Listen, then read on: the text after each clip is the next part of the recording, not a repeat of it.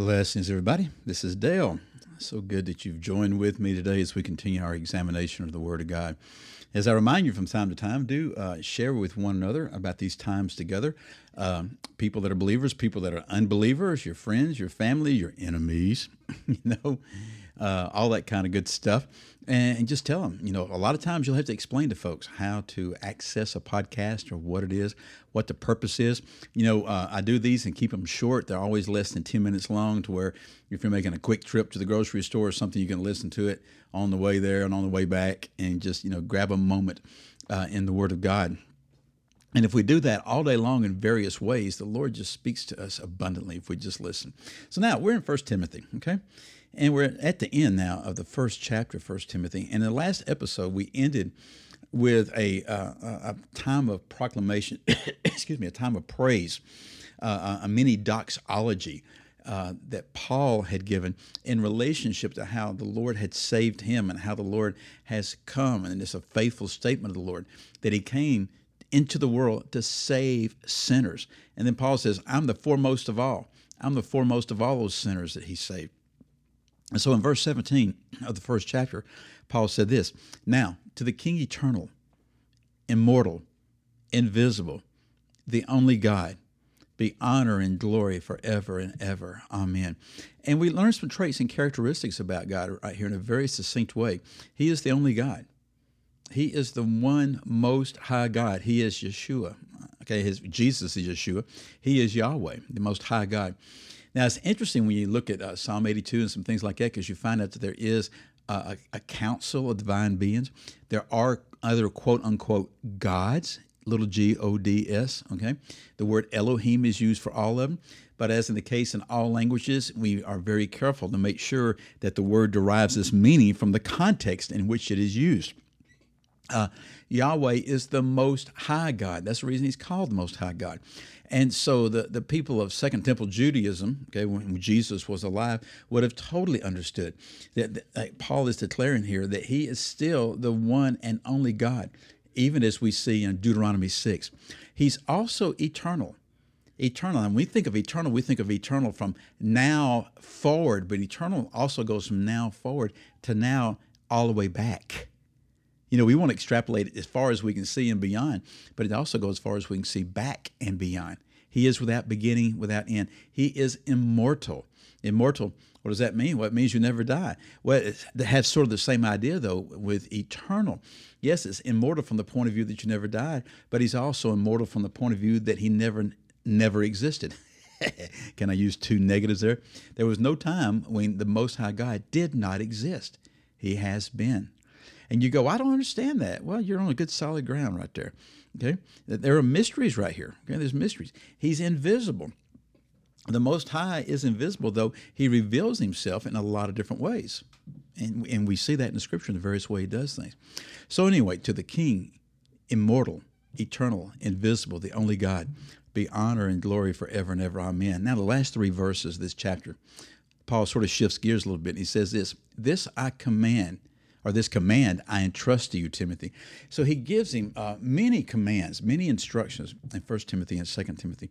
And he says, Here, I've got a command I want to entrust to you. and notice it's not a mandate. Notice it's not this kind of thing he's thumping him over the head. He said, I'm going to entrust this with you. That's a different kind of mindset. He says, This command I entrust to you, Timothy, my son. My son. Remember how he started off at the beginning of the book expressing that type of relationship. He says, To you, Timothy, my son, in accordance with the prophecies previously made concerning you. Whoa, what do we learn from that? That there had been some prophecies made concerning him.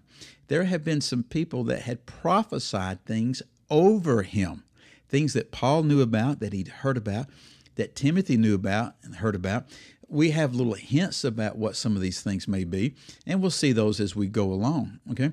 But the main thing I want us to understand is that there were prophetic words that were spoken over him. A lot of times people say, well, that was done for just back then. That doesn't occur today. And they'll say something like, well, we have the whole Bible, so we don't need that anymore. You show me anywhere in the Bible where it says that. I'll show you. I'll show you many places. Uh, going to Ephesians four to start with, to where we have to have the fullness of everything that the Lord has given to us for us to function in the way that we're supposed to. And if we reject these kind of things, that we're going to be much weaker because of. So here we have an example, just sort of in passing, Paul saying, Oh, yeah, you remember those prophecies that were spoken over you concerning you. This command is being entrusted you, and it's in accordance to that. Hmm. Well, let's just see what it said. That that by them you fight the good fight. By them? By them? Let's go back and read this whole thing now without me saying anything. This command I entrust you, Timothy, my son, in accordance with the prophecies previously made concerning you, that by them you fight the good fight. By them? It's by these prophecies. That by what was revealed to those prophecies, by what you understand in and through those prophetic words that were said to you, that you fight the good fight. So, what is the command that he's entrusting to him? That you fight the good fight. Verse 19, keeping faith and a good conscience. So, he's giving him three things right here. He's telling him, fight the good fight, keep the faith, and keep a good conscience. And do this in accordance with the prophecies that were spoken over you. I think that has some things to do with teaching, perhaps, but even more so, that you know what's going to be coming your way. You know what's going to be happening because of what's been prophesied over you. But even in the midst of that, you keep fighting, you keep the faith, and you keep a good conscience. But Paul doesn't stop there. Here's the rest of the sentence which some have rejected and suffered shipwreck in regard to their faith. There has some people that have not kept the good fight. They haven't kept the faith. They haven't kept a good conscience, and they've rejected these things. And because of that, their faith was literally shipwrecked. Their faith was destroyed. Apparently, they had faith for a while. They had a faith to some degree. But now it's been shipwrecked because they haven't fought the good fight. They haven't kept the faith and they haven't kept the good conscience.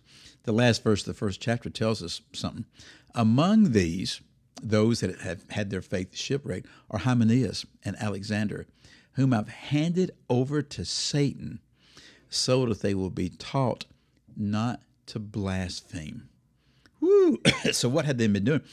They had been saying something. They had done something. And you can chase some things around the New Testament and learn a little more, particularly about Alexander, but even Hymenaeus when they're mentioned in other places. Uh, we're assuming it's the same Alexander, but you, you got to be real careful that assumption because we're not told point blank. It's a very common name, right? So, anyway, they had done something that had blasphemed. And apparently they refused to repent from that because Paul says, I handed them over to Satan. Handed them over. To, well, what does that mean? Well, when you look at the uh, that phrase used throughout the New Testament, you see it over in the Corinthians when Paul's writing to them uh, about uh, the young man that was in sin, and he said, "As for me, I've already given his body over to Satan, and you need to do certain things." And what that meant was, and the way they handled it was, they set them outside the body. They said, "You're no longer allowed to be here in the body in this way." Excuse me, sorry, and that they literally sent them back into the world because they were acting worldly. Okay, they were acting of the world. And that's what that handed over to Satan means. The whole point was is that they be taught not to blaspheme. The point is restoration. And you see with the, with the gentleman in Corinth that apparently there was restoration with him. You see something mentioned, and we think it's about him in Second Corinthians. So the whole point is restoration of the people. They would repent, that they would turn back from their sin and come back into the body. Not that you're sitting there saying, "Well, I'm giving you over to Satan himself, so you be done and spend eternity in the lake of fire." No, it was restoration. But we don't sit there and let people do things, blaspheme God, and not address the issue. So he was commanding uh, Timothy, he said, I'm entrusting this to you, that you fight this fight. You keep the faith, you keep the conscience. Because he's already told him there's some teachers that are doing some things, and you're going to encounter this, and you need to stand strong in the faith. We are in like situation and circumstance, folks. We need to do likewise. Again, I'm Dale. I'll see you again next time. Goodbye.